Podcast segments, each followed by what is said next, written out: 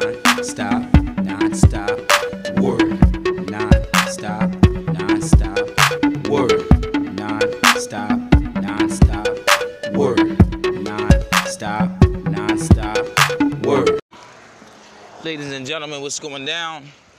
It's your boy Mr. Herd live and in full effect, holding it down for anchor.fm forward slash 215, the non-stop working podcast, DAUS, the Divine Artistic United Society. Head on over to our website, www.daus.me. Check out what we got going on. All right, trending in over 110 countries and growing. And um, we're doing this thing, man. It's been a cool weekend. All right, the weather didn't know what it wanted to do. Couldn't make up its mind. Didn't know if it wanted to rain. It didn't know if it wanted to just be sunshine. I think in some of the areas in PA, we had some snowfall. Let us know if you got some snowfall in your area, what that was like. If it was just um, a little, I think it was just a little dusting. And most of these places got a little dusting. Let us know if how you know. Let us know what it was. If it was like a, if there was any um, accidents or how bad it was. If it was a big deal or not. Let us know. Yeah, the Deontay Wilder fight. All right, it was Wilder versus Ortiz. Ortiz, Ortez, Ortiz. I think I heard it 50 different ways over the weekend. I do a few fight parties. All right, I did make it to a few of the fight parties. I didn't stay long, guys, because um, big crowds. I don't always care for big crowds. You know what I'm saying? I did a lot of, um, I did a lot of partying early on. Did a lot of partying early on. I did the concerts thing. You know, I've done the um, autograph signings. You know what I'm saying? Where you got to sit down and sign like thousand autographs and all that. So I've done a lot of that kind of stuff. And before I jump back into it, or well, during my height of all that, I decided that I really didn't enjoy that as much as I thought I would. So uh, I stay away from the crowds nowadays. But it was a good fight. Um, interesting fight. I think the boxers were doing some different things. You know what I'm saying? If I if I can, you know what I'm saying. I think they were I think they were switching it up a little bit. You know what I'm saying? Difference in their style. I, I noticed. You know what I'm saying. I think we're really getting prepared to see the super fighters. Shout out to all my boxing fans. If you're out there, you're a boxing fan and you watch the fight, let me know if you if you agree with me. I think we're getting ready to see the super fighter. Okay. Uh, I was always debating with my friends. Of course, who's the greatest boxer? Now I'm a Roy Jones fan myself. Um, but when it comes down to it, we always have to break things off into categories. We always have to be like the fastest guy. We always have to be like the guy with the most power. For instance, whenever we're talking about speed, you get Roy, you get Floyd, you get Pacquiao, and you know what I'm saying, and other guys, right? Then when we're talking about power, you get Mike. Well, Mike is like a hybrid because he's like power and speed, but you get guys like George Foreman, uh, Holyfield, um, Muhammad Ali. So it's always these categories that got to get broken down. Always these categories that the boxers and the fighters have to get put into. So I'm thinking when I'm watching Deontay Wilder now and um, Ortiz, excuse me for not knowing his first name, guys, all right? But when I was watching them guys, I saw, give this a second here. I saw that um, they were they were doing a little bit more boxing than they normally would have. And a lot of people were saying about Wilder and his style. I don't even like to say style. I don't, you know, whatever. But people are saying, you know, I wish he could box a little bit more. I wish he could, you know, work the jab. And what, what they want to see is they want to see bigger guys fighting like um, middleweight guys. They want to see the big slugger guys um, throwing more punches, slipping more punches. It's basically doing more boxing, guys. They want to see that. And I can't, I can't disagree. I, I, I would love to see more boxing as well. A lot of times in these heavyweight fights, I don't even want to say heavyweights, but because I feel like these guys are like super heavyweights or something like that. But when you get these fights, these guys tend to get in the ring. You know, there's a lot less punches thrown than in a normal fight or in a, the uh, lower weights. You know what I'm saying? It's a lot of waiting around because these guys are just looking for that that that one sweet punch, that one sweet opening, where they could drop the knockout punch. So Wilder's in that class. He's in that class of fighters where, you know, I'm looking for the one good punch. Once I get it, bam, right on the kisser, it's a wrap. Good night. And that's exciting to see. But when you're talking about 12 rounds of a fight, that's pretty dull. You know what I mean? You get these big guys that's kind of moving around and kind of like pump faking at each other, and like, you know what I'm saying? Who's gonna go? I'm gonna go. You gonna go? I'm, I'm, I'm punch you. You gonna punch? I'm gonna punch. You know what I'm saying? You're getting that, so it gets boring a little bit. And so I think these guys were trying to give a little bit more of a show, not just for show's sake, but also trying to incorporate more of the um, other um, techniques into their repertoire for this fight. Okay, what's my point? Well, Wilder was still a little big and stiff, all right? Like, like I don't think Deontay Wilder would probably be that good of a dancer. You understand what I'm saying? I'm not saying he can't bob and he doesn't have rhythm, but he's not a dancer, all right? So there's a rhythm like a uh, like a Roy or a Floyd will have, right? That I would attribute to musicality to a degree. I would say, yo, they have a rhythm which allows them to move a lot smoother. I would just say they have smoothness. All right, but I'm trying to I'm trying to figure out how to say smoothness. But there's a smooth, there's you know what I mean? There's a degree of smooth that Wilder isn't able to demonstrate too well.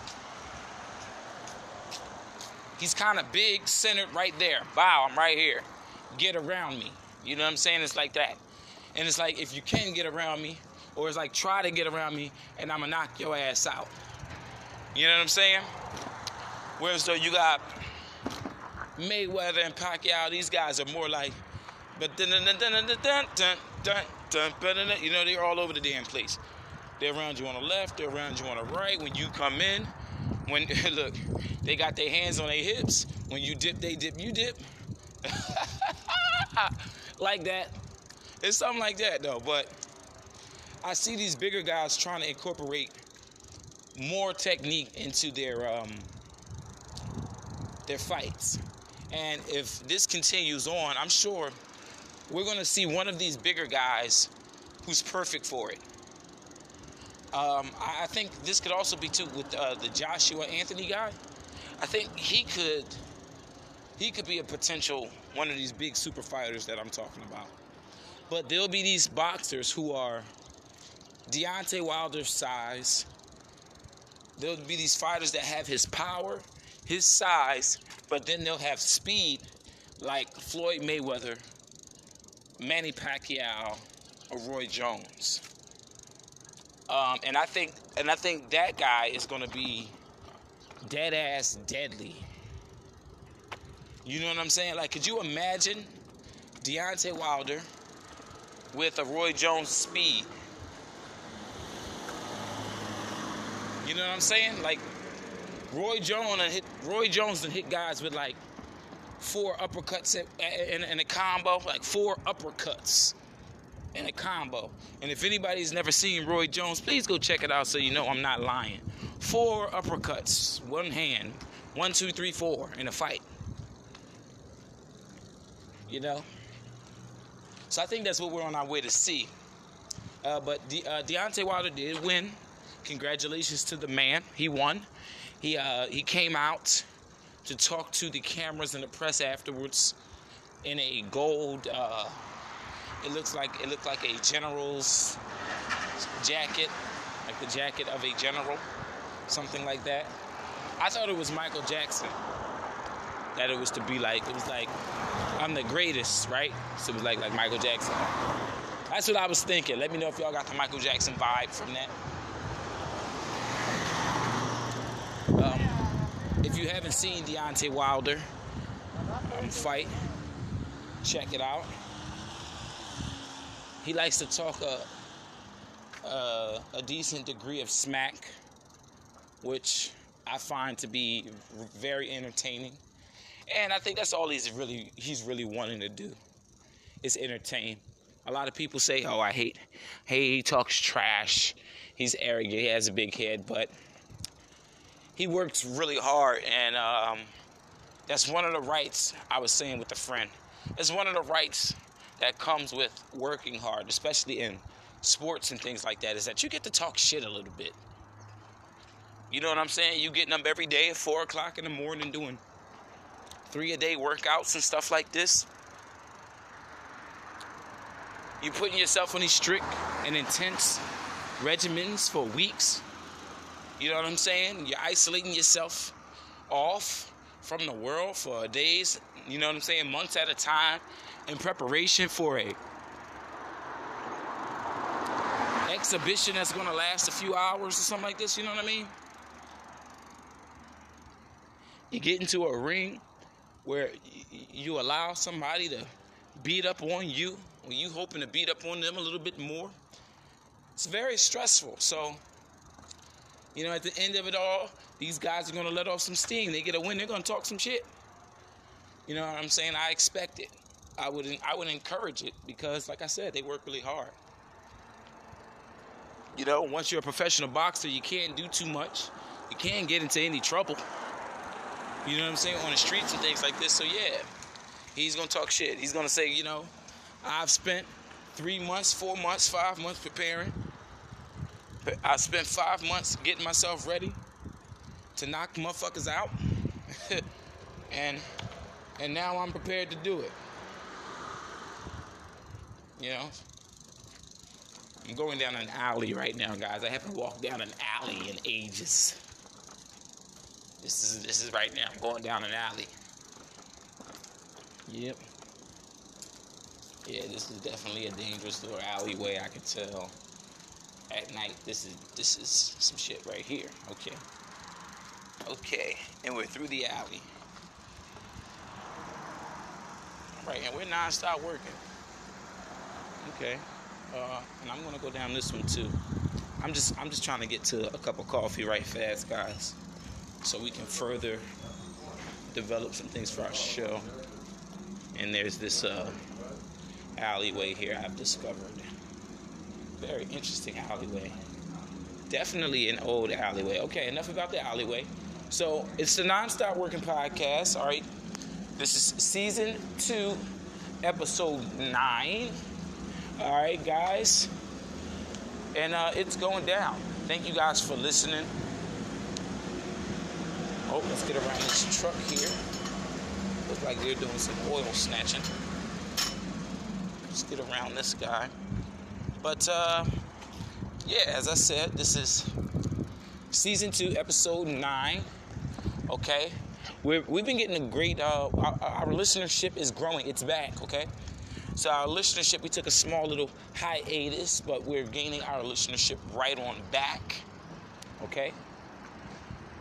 We just got another 200 plays this week. So shout out to all you guys listening to the Nonstop Working podcast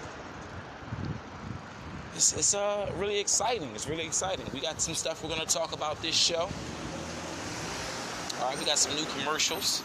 I've been meeting with businesses, talking with them, developing partnerships, so it's looking like a busy winter. I don't know about you guys, but I outwork their asses in the cold. So, as it gets cold, just expect more and more because I'm going to be non-stop working. All right. yeah, man, and it's uh, it's going down. Make sure you guys continue to tune in. Tell your friends about the Nonstop Working Podcast. Anchor.fm forward slash 215. We're on iTunes. All right. Go get it on iTunes. Check it out on Castbox, Google Podcasts, Apple Podcasts, and more. Also, check out my album. All right, you guys know I got a lot of music out there. Check out the album, uh, Presidential Speech. That's in iTunes, Amazon, Spotify, Google Play. You know what I'm saying? Tidal, Deezer, all those cool places. All those cool places where you can find playlists of artists and albums from artists, MP3s and things like this. You can find my stuff as well. Check out my most recent release. It's called Heavyweight. All right, it's a four-track EP. All right, so go check out those four songs. Let me know what you think. Also, you can find a few singles. One of my uh, newest and most trending singles um, that's out right now is uh, French. It's called French. All right, check that song out. It's definitely a cool little groove. She eat croissant and I want some. Might sound crazy, but I won't front. So go check out French.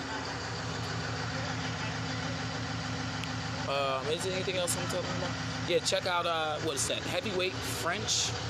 All right, we got a, I think I got an EP out called High School a few tracks from back in the day. But yeah, just go check out that Mr. Hurd music. All right. Also, you can find all of this stuff on YouTube for all of you guys who want to stream it for free. I'm not mad at you for streaming it for free. I know what time we're in.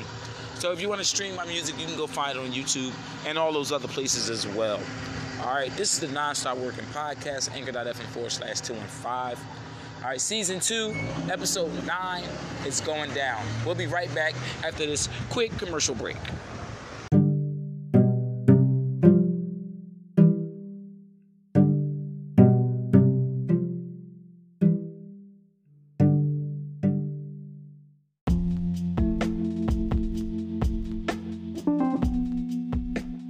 Futurist Impressions Natural Hair Care and Styling. Are you ready to book your appointment? Just call 267 403 2877. Also, pop ups and walk ins are welcome.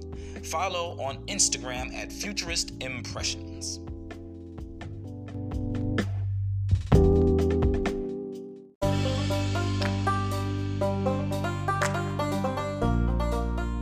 For bicycles, bicycle repairs, and bicycle tune ups, visit Dr. Cycles at 36 in Lancaster Avenue, Philadelphia, PA.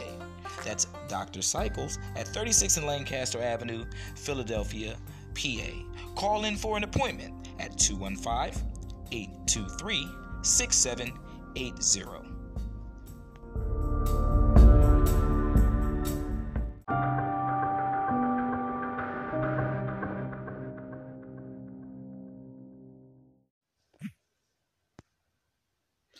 So Africa's on the move. The governments of Guyana and Ghana Friday morning signed an air service agreement paving the way for direct flights between the two countries.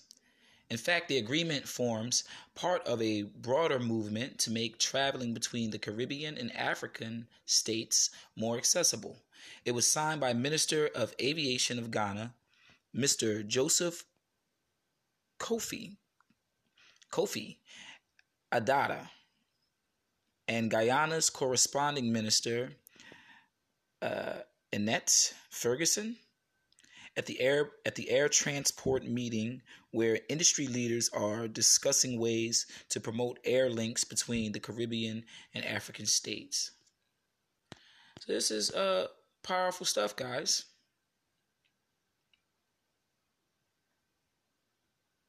This is powerful stuff. Um, we talked before in a earlier podcast about the land seizures that were taking place in Africa. So it seems to be like more expanding going on here. Definitely a lot of development in Africa right now. There's also China that's developing.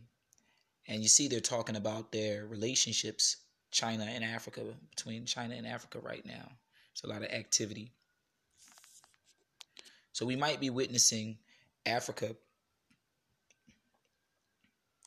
moving into uh, a global power position.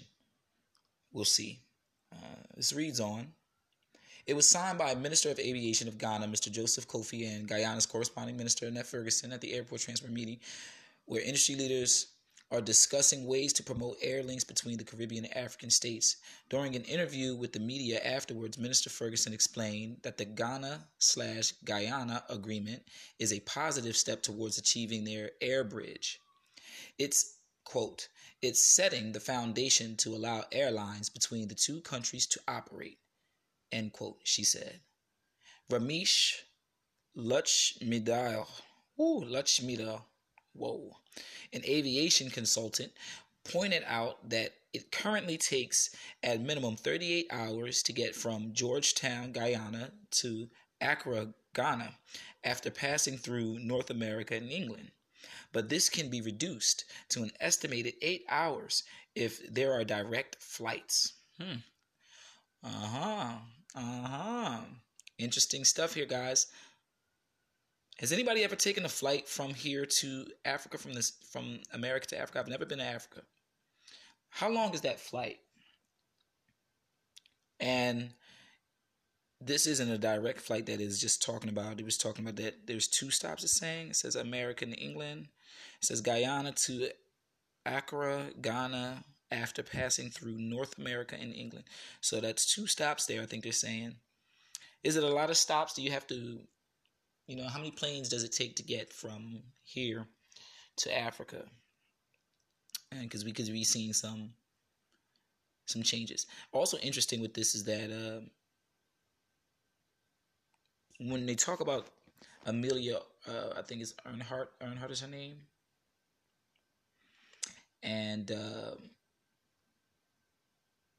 the flat Earth theory thing. You start to talk about whether or not the maps are.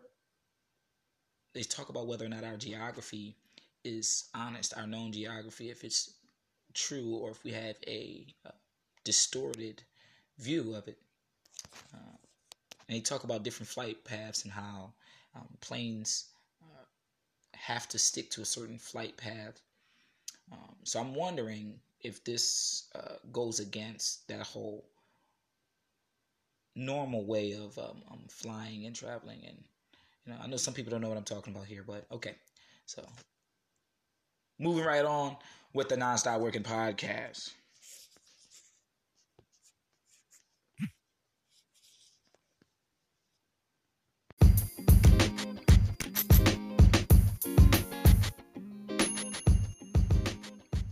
So these people are still going in on your man R. Kelly.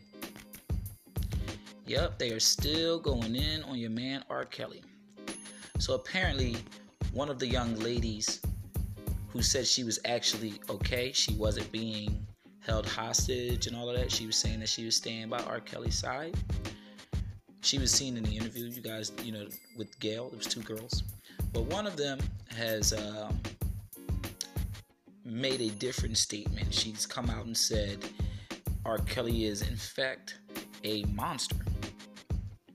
The website Daily News, um, written by Nancy Dillon, November 25th, 2019.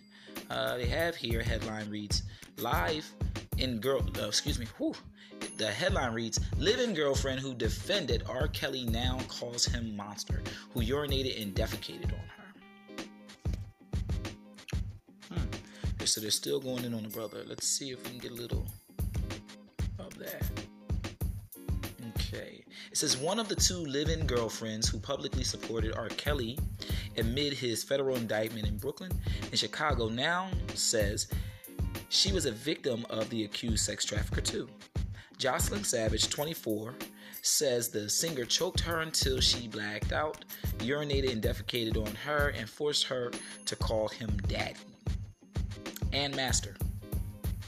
The Florida native also calls Kelly a monster who held her hostage in his home, uh, who held her hostage in his homes, declined to buy her pads when she menstruated, and forced her to have surgical and forced her to have a surgical abortion at his residence.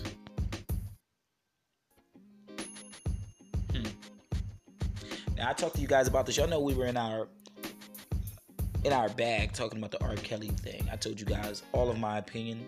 You can go back into some of the recent, I mean, excuse me, some of the older episodes to hear that. Right, they're all labeled R. Kelly and everything like this. But uh, back then, this was just a few months ago, but it was a really hot topic.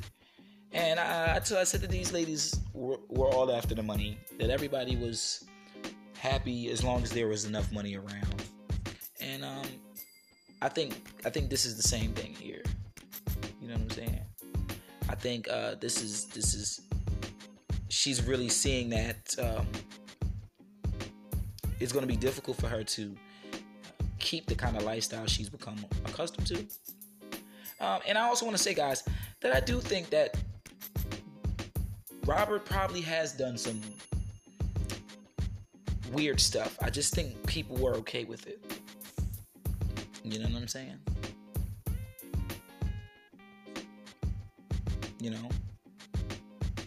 Says Savage said Kelly initially wooed her in, two, in 2015 with compliments of her voice and promises he would turn her into a star. You see? And right now he's sitting behind bars, you know what I mean? And um, what's the chances of her being a star? Without her without her giving these stories, you know what I'm saying? What's the odds of her being a star without her pursuing books and and and, and, and uh, deals, you know, side deals? What's the what's the what's the likelihood of her booming from this from this interaction here with with R. Kelly? She said he showered her with attention and shopping sprees until she believed they were in love, and that's when he started manipulating and controlling her. Quote, if Robert called me, I would have replied with yes, daddy, or please, daddy, she wrote. End quote. Savage vividly recalled one alleged incident where she called Kelly babe instead of his disturbing uh, designations. Quote, he grabbed me and choked me until I blacked out. I had bruises around my neck, and I was told by him to wear a turtleneck or a scarf to cover them up whenever he would take me out in public. End quote, she wrote. Yeah, guys, this this is all stuff that I think she should have been. No, this is all stuff that I think would have been very helpful if spoken about earlier on. I won't say or play the whole if you're a victim, say something card. Guys, when everyone isn't the same person, you know what I mean? That person who has the courage to stand up and defend themselves, and that person who doesn't, you know, they shouldn't be treated like one's greater than the other. You know what I'm saying? You know, not everybody has courage. You know what I'm saying? Or the amount of courage is the next person. That's just life. I don't know. You know, like I said, I still think a lot of this is for the money and the attention. Um, because I don't think I don't think coming out with this stuff publicly now helps. You know, I don't think it helps. Um, hopefully it does, and I hope the brother R. Kelly can. Um, I don't know. I hope I hope I hope all this stuff can be resolved peacefully. Let me know what you guys think about this. All right, is uh, let me know. Let me know what you guys got to say.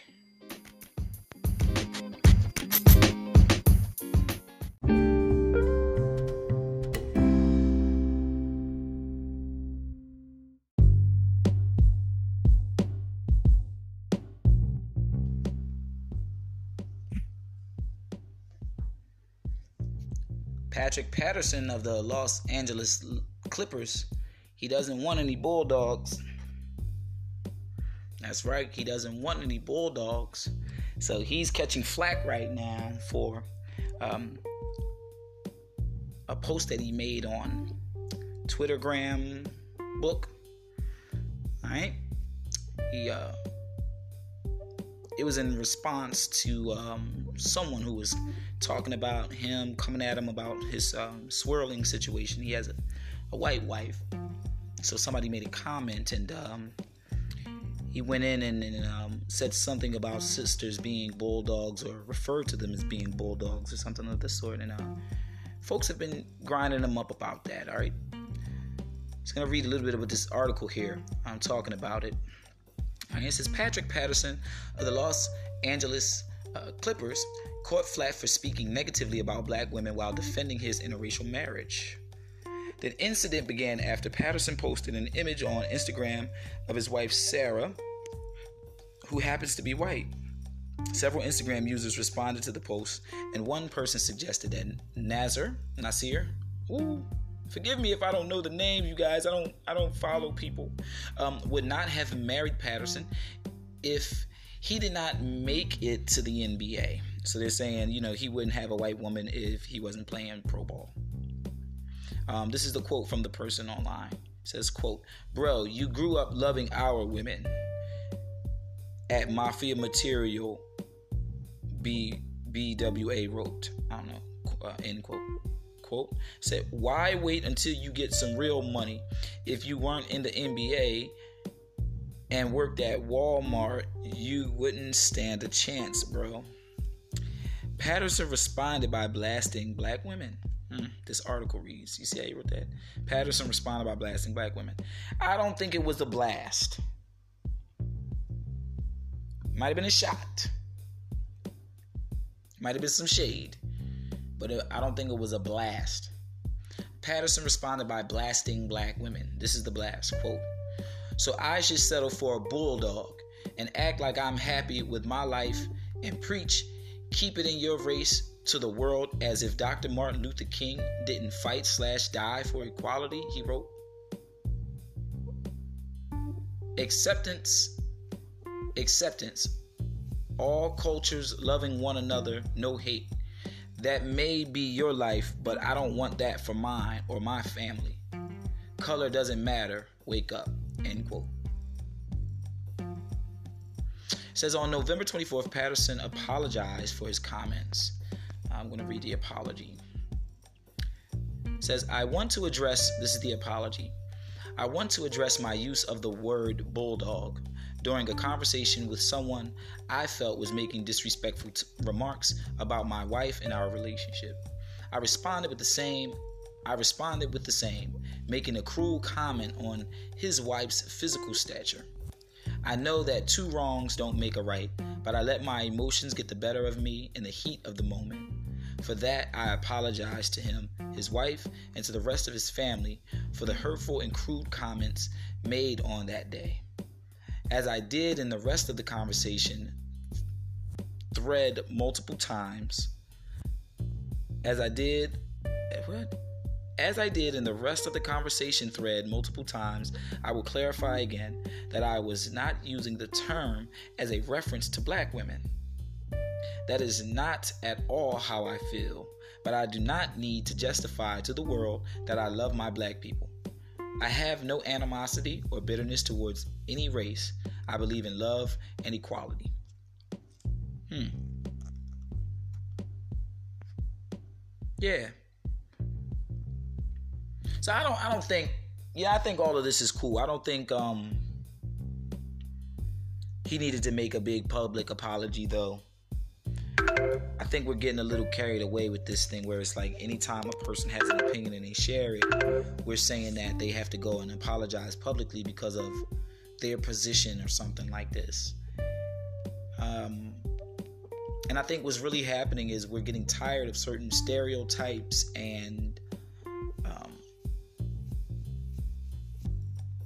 ideas being perpetuated. Ideas about what love is, ideas about who can be together, ideas about what success is, ideas about what um, racial responsibility is, these different kind of things. And I think all of that's being questioned right now. I think all of that's being questioned right now.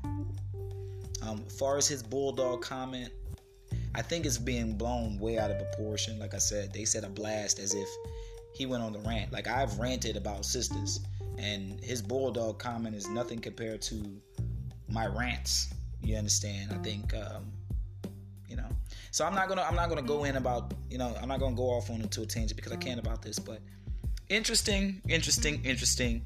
Uh, I do think we're being a little bit too hard on this brother. Uh, yeah, I, I do think we're being too hard on this brother.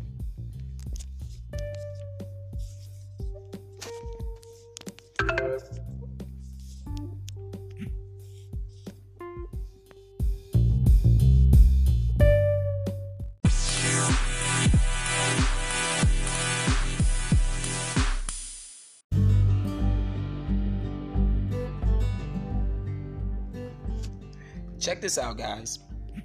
I came across a story. It's talking about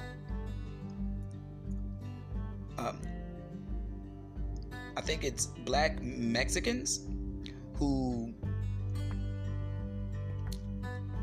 who um, founded uh, or established California. So I'm still digging into um, I'm still digging into this thing. Uh, I want to find some more information as much as I possibly can. But it's about some uh, Spanish and black persons who um, established what is now California. I'll read a bit. Um, there's some Spanish in there, and I'm probably like a level one and a half to a two in Spanish, guys. So I'll do my best. Bear with me. Uh, and I'll just read a little bit from the article. It says the Los Angeles Puebladores, or townspeople, were a group of 44 settlers and four soldiers from Mexico who established the famed city on this day in 1781 in what is now California. The settlers came from various Spanish castes, with over half of the group being of African descent. As governor of Los Californias, a Spanish owned region, Felipe de Neve called on 11 families to help build the new city in the region by recruiting them from Sonora and Sinaloa. Sonora and Sinaloa, Mexico.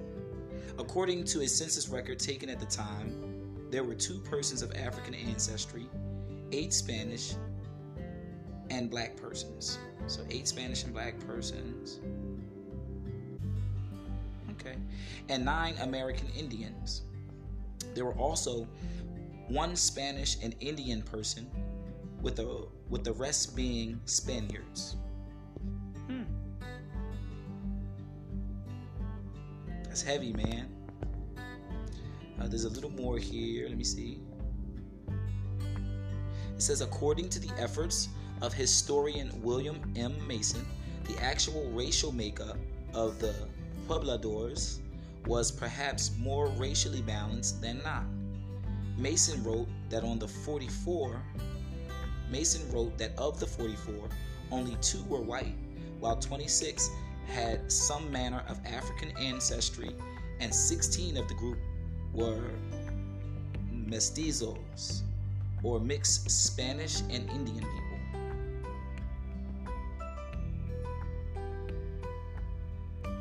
Black Mexican, black Mexicans Luis Quintero and Antonio Mesa, the only two named on the 70, 1781 census, married mixed women and bore several children between them. Huh. So look at that. So I'm going to look more into that, guys. I'm going to look more into the black and African history of California. And if you guys have information uh, to share about this, let me know. Share it with me.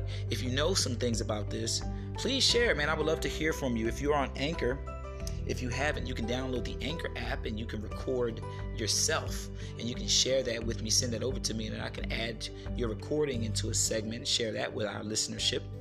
So that'll be cool. So do that, guys. All right, you can do that with any other segments. If you have anything that you want to comment on, feel free to do that, guys. Uh, you know, no fear, no fear. I won't, I won't block the mic. You know what I mean? So, um, yeah. Let me know if you guys know anything about the black and African influence in the uh, development of California. Very interesting stuff there.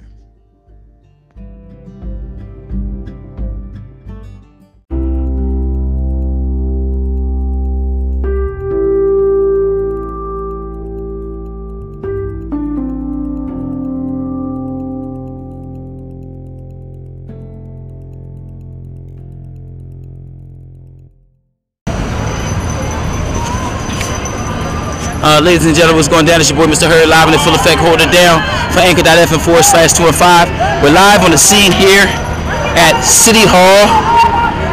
There's a block, there's a group of people blocking traffic right here. We're going to see if we can get uh, direct people into some audio about what's going on. don't direct people into tra- into people. Who's you trying to tell them to run our friends over?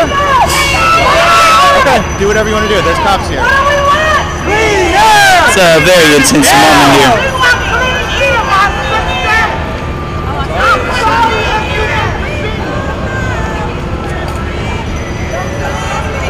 Hey guys, I just got off the train. I was on my way to uh, take care of some business, but you know, uh, here we are. This is Philadelphia, man. It's always something going down. So this is journalism, man. I'm all over this thing. I'm in the street right now. I'm going to see what's going on. What's going on, guys? What's going on? What's going on? Somebody fill us in. What's going on? I'm Mr. Hurd. This is anchor.fm forward slash 215. What's going on? We're with Philly Thrive. We're out here because there's 15 bidders bidding on the old refinery site today. Uh-huh. We have not been told who they are, so we're out here for 15 minutes representing each one of those bidders. We're blocking traffic until 15 minutes are over, and then we're going to go into the hearing. So this is about transparency. We want transparency.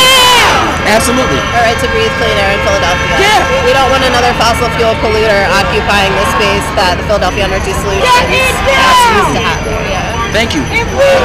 Wow. So I had no idea. I mean, as she said, we, we're not supposed to know.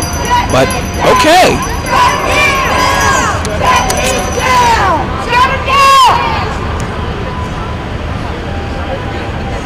Uh, yeah, guys. I don't. I don't think. I don't think. Uh, I, I don't think. I don't think this traffic is going to get through here. Yeah. So. Okay. It says 33.9% of South Philadelphia residents have asthma. This is what the sign says. All right. These guys have signs.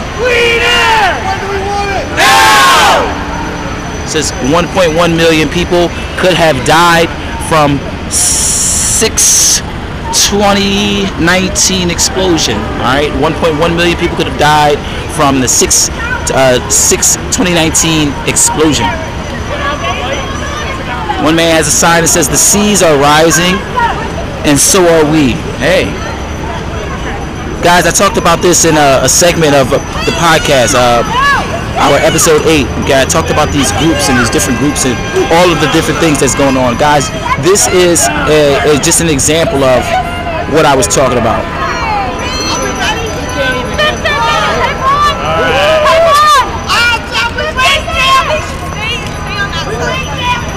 Just for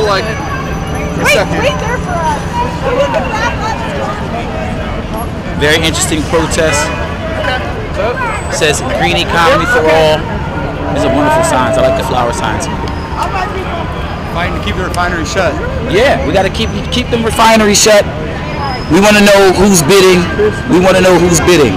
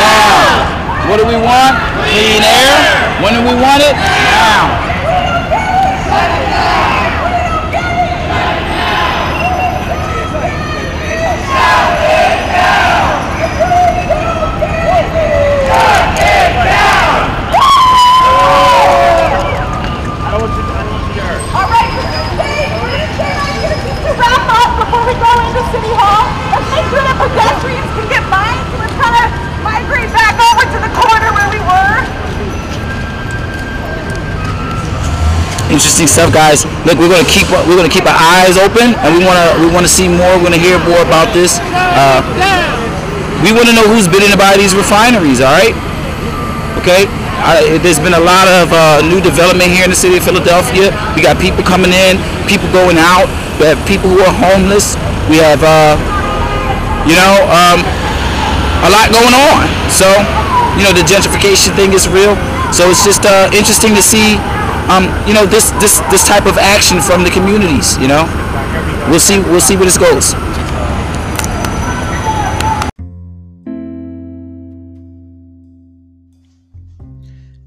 All right, folks. So on this segment of Worthy Women, we want to highlight Claudette Colvin. All right, Claudette Colvin. I have a little small write-up here. I'll read for you guys. Then I'm gonna play a clip from a um, an animation that I found, um, talking a little bit about the the incident that made Claudette Colvin famous. So wait just a second here. Excuse me. I'm shifting through my digital notebook here. Thank you, sir.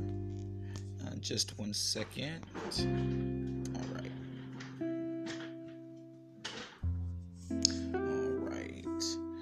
So, Claudette Colvin. Several months before Rosa Parks refu- before Rosa Parks' refusal to give up her seat on a bus, Colvin was the first person arrested for resisting bus segregation in Montgomery, Alabama, at the age of 15. She also served as one of four plaintiffs in the case of Browder versus Gayle, which ruled that Montgomery's segregated bus system was unconstitutional. Yeah, guys. So we've been talking about um, some of the people who, who've protested and things like that before Rosa Parks in some of the uh, earlier segments of the Nonstop Working podcast. Uh, so it's definitely interesting um, coming across this young lady. Uh, you know, so I want you guys to listen in on this story here. Uh, they talk about it. It's kind of neat, and it kind of suggests that uh, Claudette was. They, they kind of suggest that who Rosa Parks became to us only existed because, uh, or only happened because of Claudette. So it was Claudette's incident that stood out to everyone, but because of some circumstances, they basically um, did like a reenactment of her protest with Rosa. Uh, and I'm saying that's implied. That might not be true, but let me know if you guys think that makes any sense. Um, and let me know what your opinion is. But this is, again, another segment of Worthy Women. Uh, ladies, check out Claudette Anderson. Excuse me, Cla- Claudette Colvin. All right.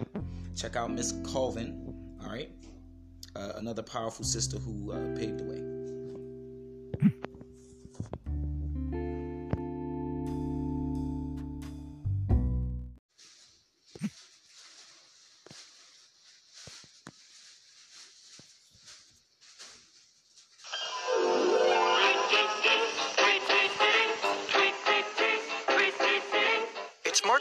1955, and the bus going through Highland Gardens in Montgomery, Alabama is filling up quickly.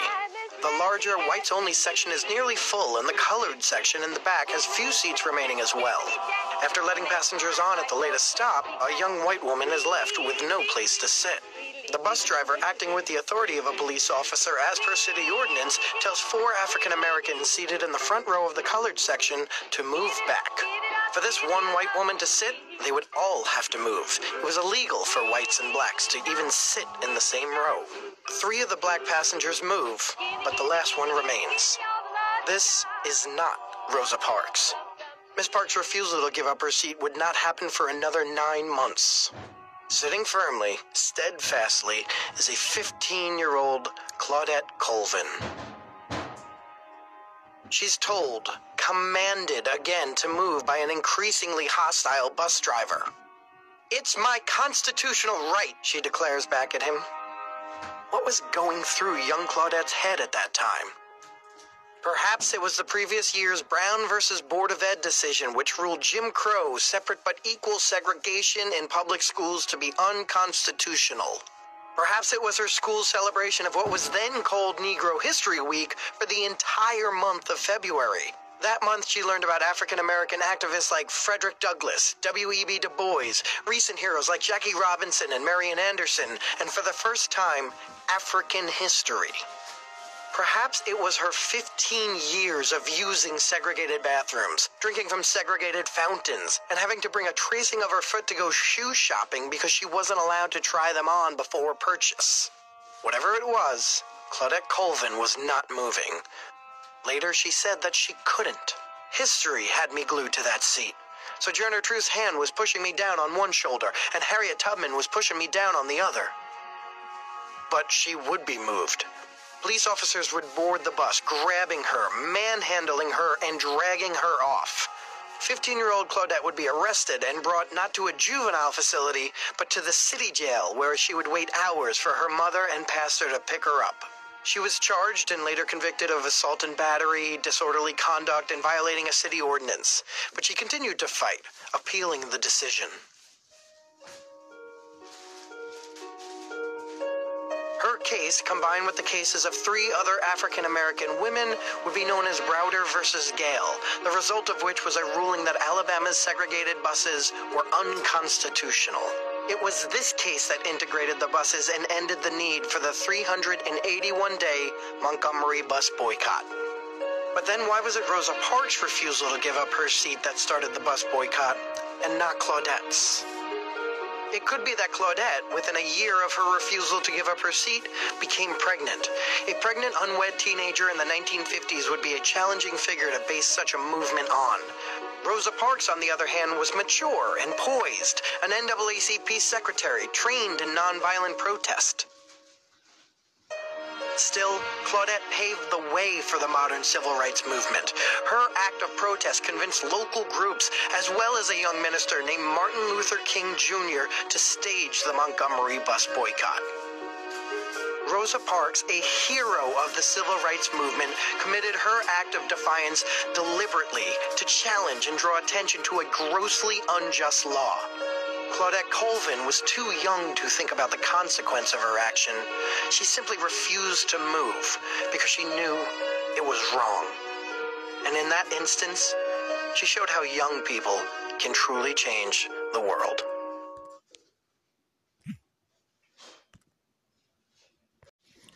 So, people, this wraps up the show, all right, for this week, all right? The Nonstop Working Podcast, episode nine on you guys, all right? We're doing it, episode nine on them. I'm excited. I hope you guys are uh, enjoying the progress, the progression here. We're gearing up for our Nonstop Working Tour. Okay, so definitely get ready to be tuning in uh, to the Nonstop Working Podcast while we're hitting these different cities. All right, checking out some of these different museums and exhibits and all of this kind of stuff. Um, you guys are suggesting. You guys have been making a lot of suggestions online. Thank you so much. All right, we even got a suggestion to visit Salem, uh, Massachusetts, which I would love to do. You guys know I love magic and and and witchery and stuff like that. So I would love to visit Salem. Um, I, I talked to a few friends, all of my friends that I invited. They're not with it. You know, I'm like, you guys want to go to Salem? They're like, where? You know, so they, they don't want to go to Salem with me, but maybe uh, five people, uh, five of our listeners will want to want to, you know, meet up and check out Salem. You know, I wouldn't mind. I just I wanted to check out the. There's a museum there that I wanted to visit, and uh, it's an art museum. And if not the art museum, not just the art museum, but some of the other um sacred sites, stuff like that. Uh, but yeah, we're gearing up for the tour, so definitely tune in. Um, it's going to be getting interesting. The Nonstop Working Podcast. All right. I'm excited to get to New York City. Maybe I'll be able to visit Infotain. Shout out to Infotain, uh, infotainment.net and timelessmasterpiece.com. If you haven't already, go over to timelessmasterpiece.com and order you some apparel, some merchandise. All right. And we're going to keep doing the thing. We got Jay Shine and Diamond. He's working on music for you guys. He's got his project, um, a, a, new mixtape that's coming for you guys. All right, Moolah Be the Gang is out here battling his ass off. All right, continue to visit www.daus.me because things are going to be picking up. All right, we've been doing a, a lot of development. Uh, we've been meeting and discussing with guys, uh, just organizing our plan of strategy for this whole 2020 thing and beyond. So you keep keep in keep in contact with us. Keep up with us. Visit us at our website. Link with us on facebook and on instagram. All right? You guys know. Okay? You can go to check out mr hurd and uh, daus on facebook and stuff like that. But the, the website is the fastest. So visit us www.daus.me and uh, we're gonna be we're gonna be getting it popping all right, if you're on Facebook and you're a podcaster, you can join the Caster Community Group. All right, and share your podcast with us. That's one of the easiest ways to connect with us. We're a growing community, and I mean, I, I recommend you join. makes it easy to do collaborations and things like that. And uh, we'll be back with another full episode of the Nonstop Working Podcast Wednesday. All right, guys. Thank you for tuning in. All right, we got a track here for you. It's called Flip Ways. It'll be out in stores. It's by myself and um, Seth Love. Y'all know we cut a lot of music. Um, so you guys will be able to hear it now. It'll be in stores soon, so you'll be able to purchase it. All right. Make sure you guys are checking out the albums and the music that we got out in store. You know, search our artists on Amazon, iTunes, Spotify. And for all of my iTunes, excuse me, for all of my iPhone users, you can tune into the Nonstop Working Podcast quick and easily from your iPhone through Apple uh, Podcasts. So I encourage you to do so. All right, guys. Until next week, peace, love, and uh, enjoy the track. Non-stop, non-stop,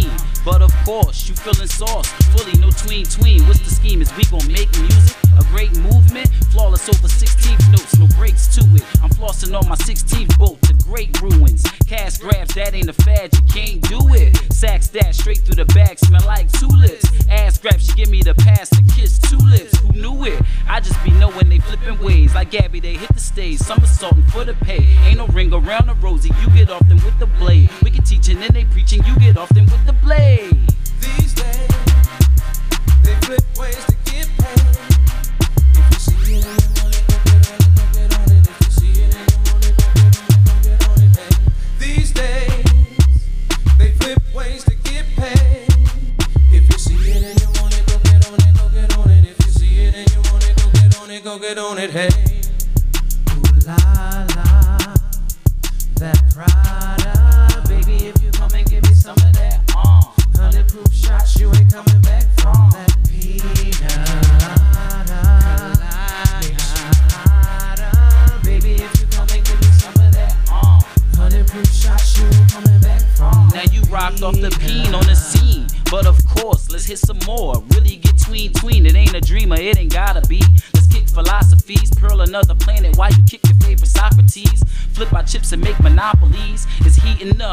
it up,